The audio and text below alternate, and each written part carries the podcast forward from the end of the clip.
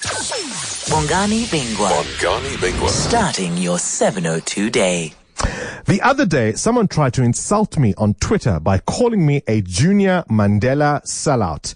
At what point did Mandela become an insult? At what point did reconciliation become less desirable than retribution? The words there of Mmusi Maimane, the leader of the Democratic Alliance. It's what he said on Freedom Day, this 27th of April 2018.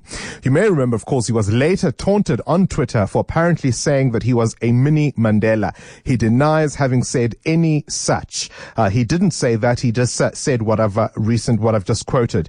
Uh, uh, and certainly, uh, whatever he said was not in the context of appropriating for himself the legacy of Madiba.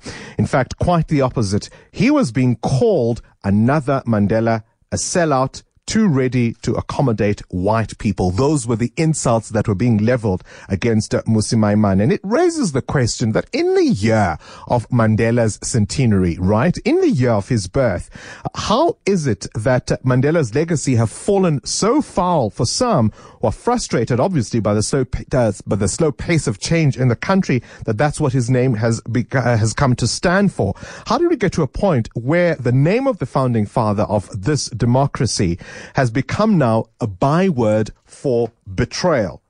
It seems to me that rather than fighting the government that randomly erects toilets in fields near sinkholes, as we have seen in Ekurhuleni, pick up the star today and you'll see what I mean. It's much easier to fight against Mandela, who's no longer here to speak for himself, rather than take on a government that has dealt with extreme violence against children crying out for access to higher education. Much easier to say Mandela was the sellout. Uh, he's the one who saddled us with this education system. On and on and on it goes. And so now it turns out that the worst insult you can level against someone like Mmusi Maimane is to call him a mini Mandela because he too is seeking a future that recognizes the common destiny we all share as South Africans, black and white. Steven Friedman writes a, a very interesting piece today in uh, Pretoria, in the Pretoria News about exactly what it was Mandela and his colleagues were supposed to achieve at CODESA because as we all know, the tanks did not roll into Pretoria, forcing the apartheid regime to come to the table. And also the idea that you make this just about one man. What does that say to Thabo Mbeki, Joe Slovo, Saki Macozoma, and even indeed Cyril Ramaphosa himself uh, to make it just about Mandela? And I'm going to quote from Steven Friedman. The message that South Africans share a common humanity is not a sham.